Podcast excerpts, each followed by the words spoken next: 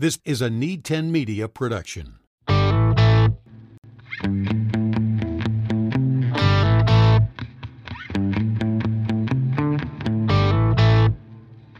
Welcome aboard, my friends. It's Nate Clayberg, and in this episode, we get to meet Alvin Cowan. He's a former Ivy League QB that seems to have some questionable business he's done in Eastern Europe, but now becoming an actor alongside Clint Eastwood and also now producing and writing. Uh, these are areas of work that many people do strive to work in, but maybe not the Eastern European part. We'll find out more about that here in a little bit.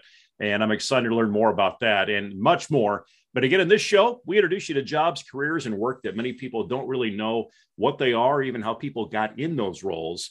And Alvin, welcome aboard the podcast. And you've had some great experiences along the way, but I want to go back to your senior year in high school. What did you think you'd be doing at that point in your life? Uh, thanks for having me, Nate. Yeah. Um, I, grew up in Texas. I grew up in a big, big high school, Texas high school football. And I played football growing up, you know, the whole time. And I was kind of a combination of Friday Night Lights and Varsity Blues had had a lot of fun. Uh, really, really enjoyed that experience, and that was kind of the plan, right? Is is go to college, play football, go maybe to the NFL, play football. And you know, we had had some role models in the past who who had done that. Drew Brees, for instance, went to my high school. Uh, Nick Foles went to my high school. So we had had we had a story program, and and that was kind of the model. That was kind of what the kids wanted to do. That was certainly what I thought I was going to do. But the scholarships just didn't come in. I only played I played behind a guy my junior year, and so I only played one year of high school football. And you know, one thing led to another, and the Ivy League opportunity came up. You know, I was oddly uh, to say for uh, I guess an Ivy League opportunity, but I was I was somewhat disappointed by that. It just felt like that was um, a lower level of football than I wanted to play at, and but I ended up going. That, that that's that's where I was at in my senior year. So, semi disappointed with my Yale opportunity.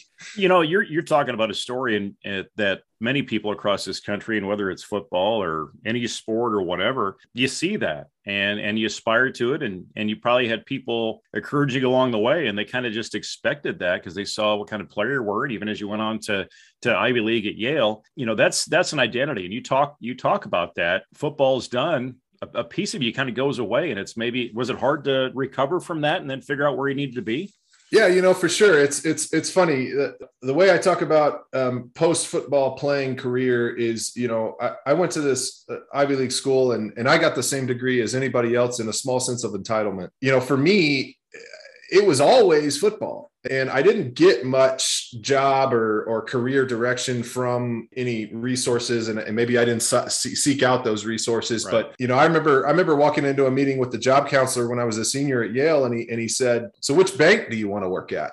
And I said, well, I don't want to work at a bank. And he said, so which senator do you want to work for? And I said, I don't want to work for a senator. And he said, well, I can't help you. You know, I, I, I always thought that was the path, right? I thought I was going to go play in the NFL. That was going to be my life and my career. And, and when that didn't happen, I didn't really know who I was.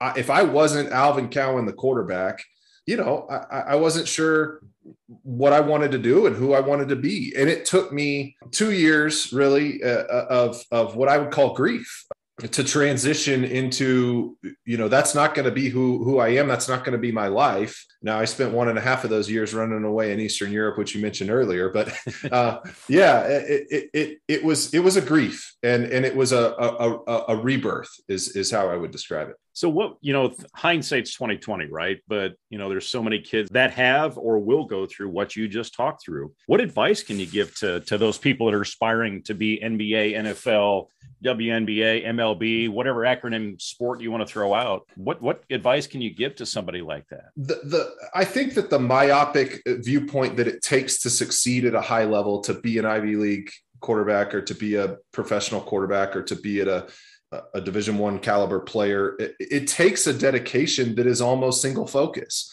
You know n- not many people are who who achieve that are really looking outside of that you know line of sight to to kind of consider new and different opportunities. For me particularly i always had a latent creative voice you know i always had something that my, my cousin was an actor when I was a kid, I used to love to draw, you know, these kinds of things. There was a little inkling in the back of my head, kind of whispering, saying, hey there's there's other interests here. Stop being so you know singularly focused. And and i and i ignored that because it it somehow took away from my dedication or commitment to my to my sport. And i really you know hindsight 2020 where i've come or where i've what i've ended up doing i really wished i had listened to that and explored that a little bit more broadened my perspectives a little bit more hung out with the drama kids a little bit more I don't think that if you really look at it, I was playing three, four, five sports, right? And only one of those did I need a certain level of commitment. And even now, even then, there was still would have been time to explore additional interests. So, you know, for me, I wished I had listened to that little whisper in the back of my head telling me that there's more here. And and two, I think not being afraid to just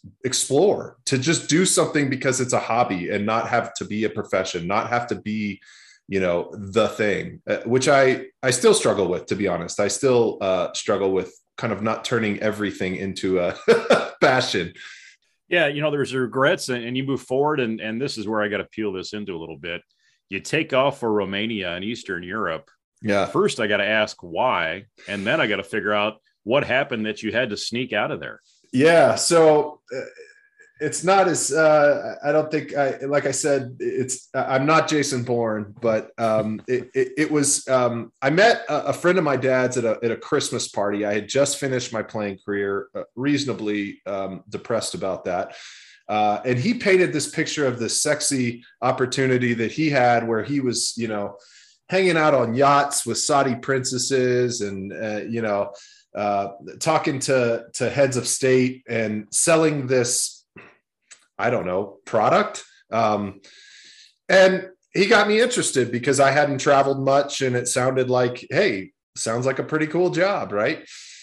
So next thing I know, I'm in a training in Amsterdam, and, and it turns out if you've ever been abroad and you've been in a hotel room and you've kind of you know you're in romania and and you see one of those almost infomercial 30 minute infomercials running on your television that says you know come to romania and invest you know, and it talks to the minister of communication or whatever. Well, the company that that I was working for or training for made those. And the way they worked is they networked down from the head of state to to, to local uh, business owners to sell the advertising time and they kind of produced this infomercial around it. And and so it was a cool it was a cool deal because the first person you met with when you when you got in country was you know the president or the prime minister and then he set you up with the cabinet and then the cabinet set you up with the ceos and so you're developing this little documentary and you're meeting with these high people and it's it's it's kind of cool and kind of fun. And the first one went well you know in romania i was there for six months and and and and we did our little sales. And and and i think a key thing to to note for later on was i didn't know it at the time. I was getting involved in what amounts to production right? I was producing commercials I think that scratched a little bit of that creative itch, but I didn't put that together at the time that that might be, you know, influential later. But um, to get to the point that, that you're talking about, we the next project I ended up doing after a, a little trip was was going to Albania, which which at the time I think it was maybe 10 years after communism had fallen. I was working with an Italian guy and a Dutch girl, and they were a couple, and we were all living together in one apartment. And so they were kind of. It does sound like a Jason Bourne movie, though. Maybe so.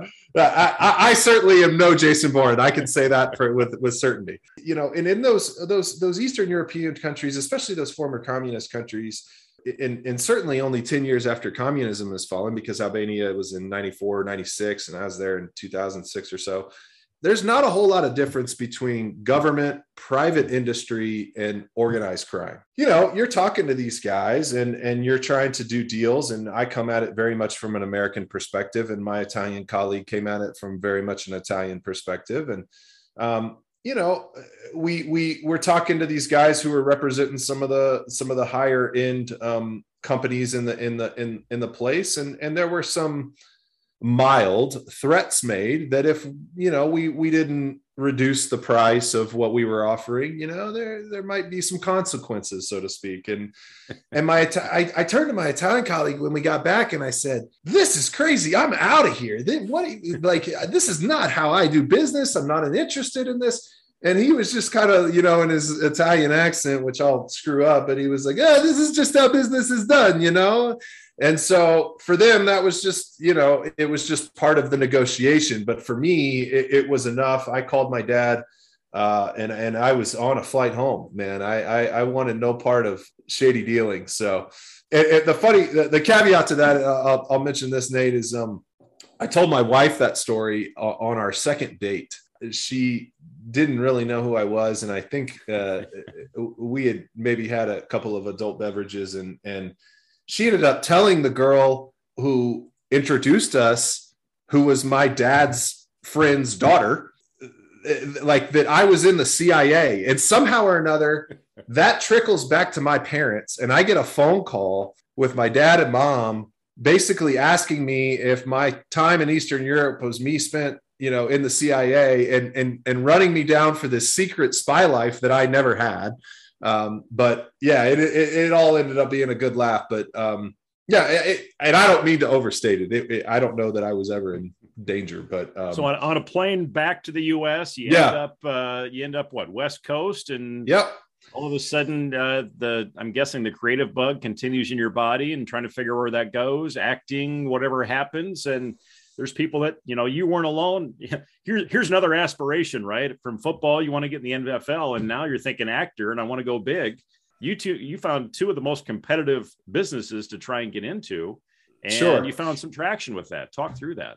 Yeah there was an inflection point there i think um, on that plane and that you know I, I, i'm from austin. I think there was an opportunity in austin to sell insurance and have a picket fence and a, a dog and a wife and you know the whole deal and I was 25 and that just didn't appeal. And I uh, had a girlfriend at the time who convinced me to come out to LA and look around. Uh, and she was finishing up at USC. And so I did. And, and um, I was out here for a week. And next thing I know, I'm, I'm back out with all my, you know, stuff three days later, moving into an apartment with no job. I think you know, I got caught up in the energy of LA and, and I figured, hey, uh, you're here once. What do you do here? I'm not going to go back home with my tail between my legs. I've got to put a, a stake in the ground. And what am I going to do? I, you know, I, I figure I'd try the acting thing. It wasn't by any means planned out, but as soon as I got involved on the acting side of the business, I, I started taking classes and started meeting some folks and putting myself out there a little bit as an actor. I, I recognized a comparison to what it's like to to be a football player right? Is is there's improvisation some creativity involved in that. There's uh, some some attention uh, when you're successful obviously which which i think my ego craved. I didn't know it at the time but but it was a really good fit for me. I got to work out uh, with other creatives. I got to be around other creatives, and, and I think that fueled those early days in LA, which were which were tough. I think the real break in that experience was I relied back on my football experience and I took a job as a high school football coach.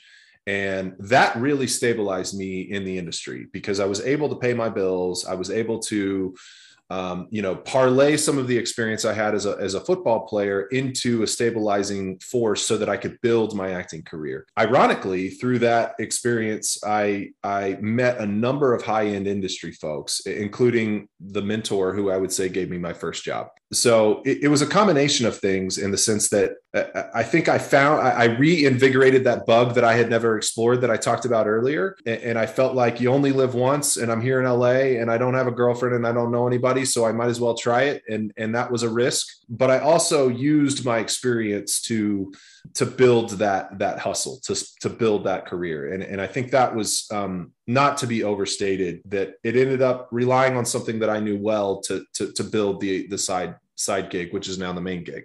Well, there was one thing you you said in there that kind of stood out to me is you got the opportunity to to then be around people that had maybe a similar mindset and similar ambitions which was different than what you were used to probably in high school because it was it was sports and at college it was you know even at yale uh, more or less it was probably sports um, you know just talk through that feeling because that was probably a, a pretty good self-discovery piece too that opened opened your eyes and opened your mind uh, to some pop possibilities and learning more about who you were deep down yeah for sure I, I I'll tell you this story. When my first acting class, in order to get into that acting class, you had to perform a monologue. Nate, I had never done a monologue. Uh, I had never acted. I, I go home and I, I memorize this monologue, uh, not really knowing anything other than hey, I just got to regurgitate this thing and I'll be good, right? And it was awful. You know, it, it, it, it was really bad. my my acting teacher said that I had on armor from playing football that I had to take off in order to be an actor, and that it would be a full transformation. And I didn't realize until you know the last few years how right she was. I had I had learned and developed an emotional skill set helped me to perform as a football player that, that did not include revealing your thoughts and emotions and, and, and vulnerabilities. I think that, that that community that you're talking about is what ultimately helped me kind of slowly take that armor off because it became a, a place where that was encouraged. It became around pe- people who had similar mindset, who were up to the same things there were a number of, of, of names that, that if I told you who they were, you would know in that class. Very, very successful people that acted as models. There was a hierarchy to the class such that you know you wanted to please the teacher but you also you know were looking up to these other actors and they were you know doing exciting things and showing you other avenues and other strategies to make it inside the business that weren't just as audition book actors, which I, I, would say is a good way to get on a, a, a bus back home. right. Um, right. I can't understate or overstate the importance of of that group of people in in both allowing me to feel safe and comfortable to develop that skill set, to fail over and over again, um, and and also providing a roadmap and guidance and mentorship and strategy of how to succeed in what you said, which is one of the most competitive businesses in the world yeah, you know, you get through there and you got through some classes and and had some opportunities along the way. You want to talk through that? Just some of some of the the opportunities you had on uh, on on a stage, on a sound stage, you know, on a set. Who you got to interact with, things you learned along the way, and you know, kind of takes us to even learning more uh, about who you are, of the production end of things, the writing sure. end of things, but uh, you got to have some good stories along the way, other yeah. than just Eastern Europe. You know, I got my first, I guess, break. Um, like I said, through through a relationship that I had that was a football relationship. Uh, I was coaching um, a showrunner's kid. He happened to be casting his pilot and looking for somebody who had some acting experience to play a coach. I'm coaching his kid and I'm an actor. So uh, I, I didn't have to do much to get that part. I didn't have a huge part, but I'll tell you this it gave me, uh, it was in a pilot with James Caan, who was the lead. It, it gave me an opportunity to be on a set and to learn how a professional set works. And I think I said eight lines over eight episodes. You know, I, I, I my part was not large. I was going to work every day and and learning how to be an actor in front of a camera and learning like i said what each crew function does and when they're in the close versus the wide versus the you know the medium close and what all that means and the camera angles and such. So I'll tell you, I think the best, you know, you asked for a little Hollywood story. And one of my favorite Hollywood stories, I guess, is not soon thereafter, I booked a, a little part on American Sniper, which was um, the Bradley Cooper Clint Eastwood film. I was in the running for a really big part uh, that they ended up giving to an actual Navy SEAL uh, who that was his actual life. Uh, and, and I think almost as a, a, a, favor, so to speak. They they gave me this little one line co-star, but it was a scene with Bradley Cooper, and and man, I was hyped, right? Like I, am a young Hollywood actor, uh, and you know I think I've made it. I get to go do a scene with Bradley Cooper in a Clint Eastwood film, right? So I go, and the day is you know kind of a blur, a little bit of a dream. But Clint Eastwood, man, he's he's a hero. You know, he's he's one of my guys. He's if I you know he's the guy I looked up to I gotta say, you know, thank you or say something because you know I didn't get to interact with him much. I mean, it was a short scene and he's directing, but uh, and I'm waiting around on the set for about two hours, hoping for him to come out of his bus just to say, "Hey, man, thanks." And I think everybody's kind of thinking I'm a little weird, you know, uh, waiting around this long. But eventually, he comes out of the bus, and I just I run up to him and kind of surprise him and say, "Hey, Mr. Eastwood, you know, I just I just I just." Want to say thank you. You know, like I, I, really, you know, it was a great experience today. And man, he gets that that classic Eastwood scowl, you know, and he goes, "Yeah, it was a great scene." And that to me was all I needed. Right? It was like yeah. Clint Eastwood told me he liked my scene, man.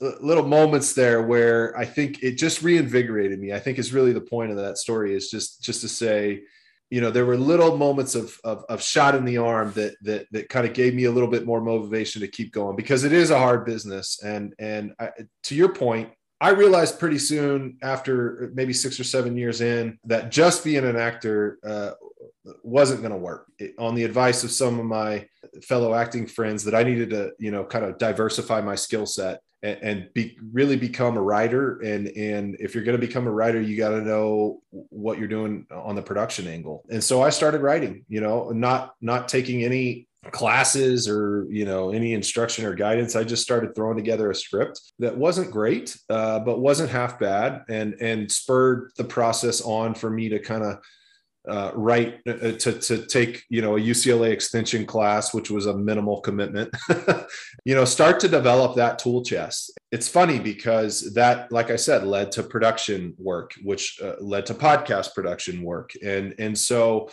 I, I think that's invaluable in an industry that is that is freelance in an industry that is um, uh, gig based is to be able to to pull the strings on the different skill sets to produce the income when one skill set is low. So sometimes i'm you know very busy as an actor. I'm auditioning. I'm, I'm creating you know content now uh, as an actor um, you know writing producing all of those things but when one of those is is is slow you know another is is is busy. And so i think that's a huge you know piece of advice i would give to people in the creative arts and people in in the in you know inconsistent businesses gig based businesses is when you diversify that skill set you've really you really stabilize uh, the income streams because when one's not not busy another is well, you, talked about going on that set, and that's something I talk through with people. Just even going in, you know, I'll send people into an operating room that think they want to be a nurse or a doctor, and then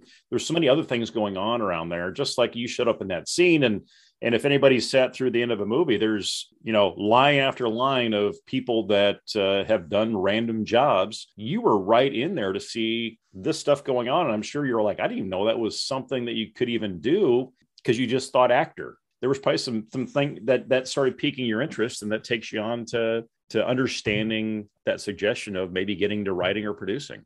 The guy that the guy that gave me that first job was a writer right? And i think he served as a as a sounding board on the writing side as a mentor on the sounding side. And and being on those sets and and uh, you know i was the guy who I just wanted to, I was, I thought it was cool, right? Like I, I, it was not a whole lot different than being in a locker room with a bunch of guys or, or, um, you know, being out on the field, I just I just thought it was cool. The technology was cool. That scene was ended up. By the way, the thing that I didn't mention about the Eastwood scene was I ended up getting cut out of that movie. Uh, it didn't even make it in the film. I was out on in San Bernardino on a in a military transport plane with 500 extras in military gear and all the stuff, you know. And I mean, for a guy who likes make believe, that's cool, right? Right. And so I, I think that passion and that inner excitement really blended into wanting to know hey what's all this crap being used for? You know like what are these people doing? Who what are these jobs right? And and it turns out that you know i, I, I guess as a, mild egomaniac i couldn't stand not being in front of the camera.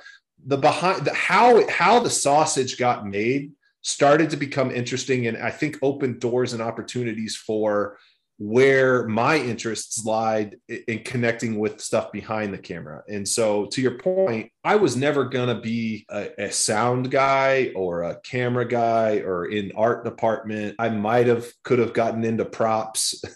once once I had a broader scope of being on set and seeing everything that was available to me, I was able to say, I think those writer guys over there like they spend all day in a room. That sounds pretty good to me. That's what I like to do. Right. So let's go crack some jokes and write a script. I think I found it almost bumping into walls and finding out what did it work. So then as you move forward here in, in on, a, on a project that you wanted to do, talk through you know your latest project and and you've got some traction with that and, and it's in the podcasting space this seemed to be something over the last couple years especially through the pandemic and people having to either I, I always say they either shifted or they shut down you sure. shifted and found something not a whole lot of acting and and you know set work going on certainly not early in the pandemic you got a choice, right? Like you said it best, you know. And I had a friend uh, who who had done a couple of podcasts. Uh, he came to me and said, "Hey, do you have anything in the film or TV space that might work as a podcast?"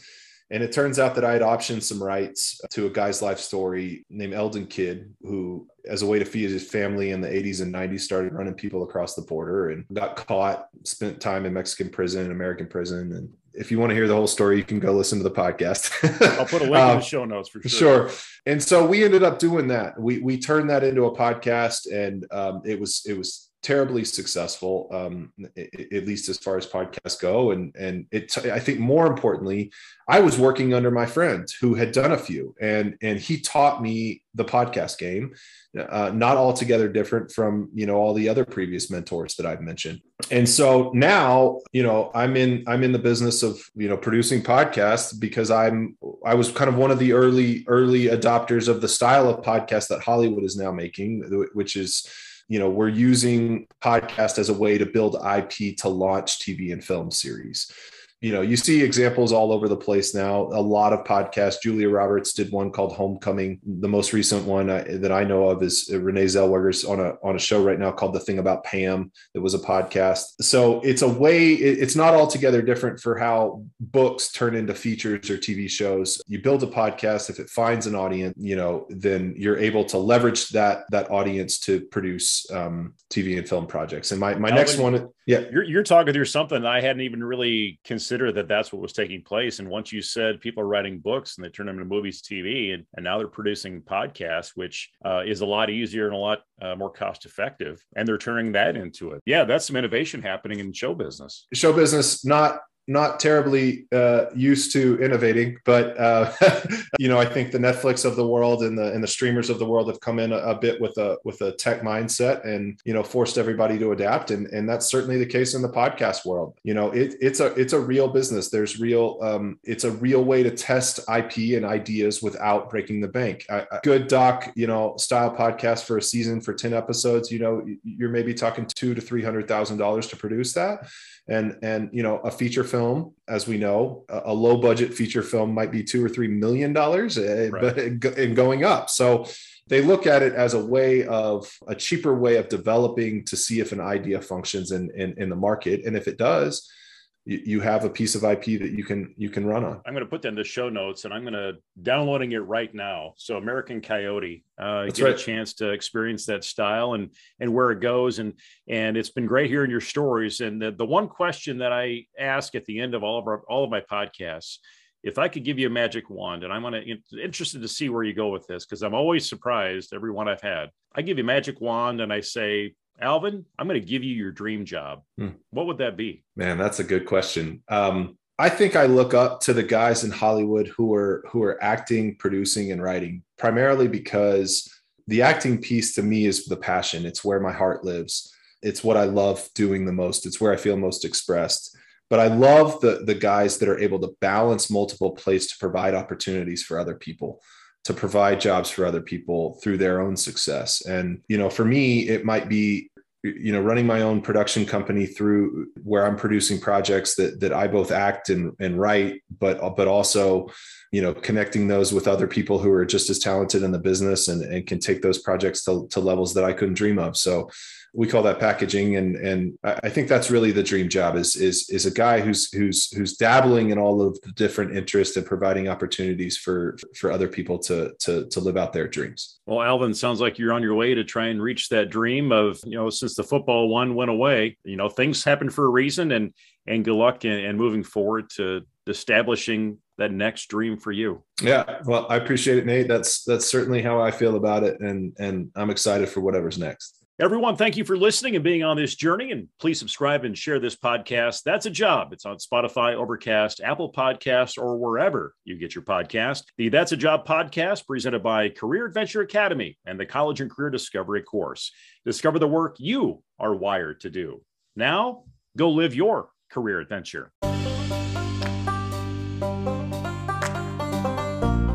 If you haven't done so already, hit subscribe to enjoy future episodes. Build your career adventure at nateclayberg.com. Production assistance provided by Bill Jordan Voiceovers. Visit BillJordanVO.com. This podcast is a Need 10 Media production.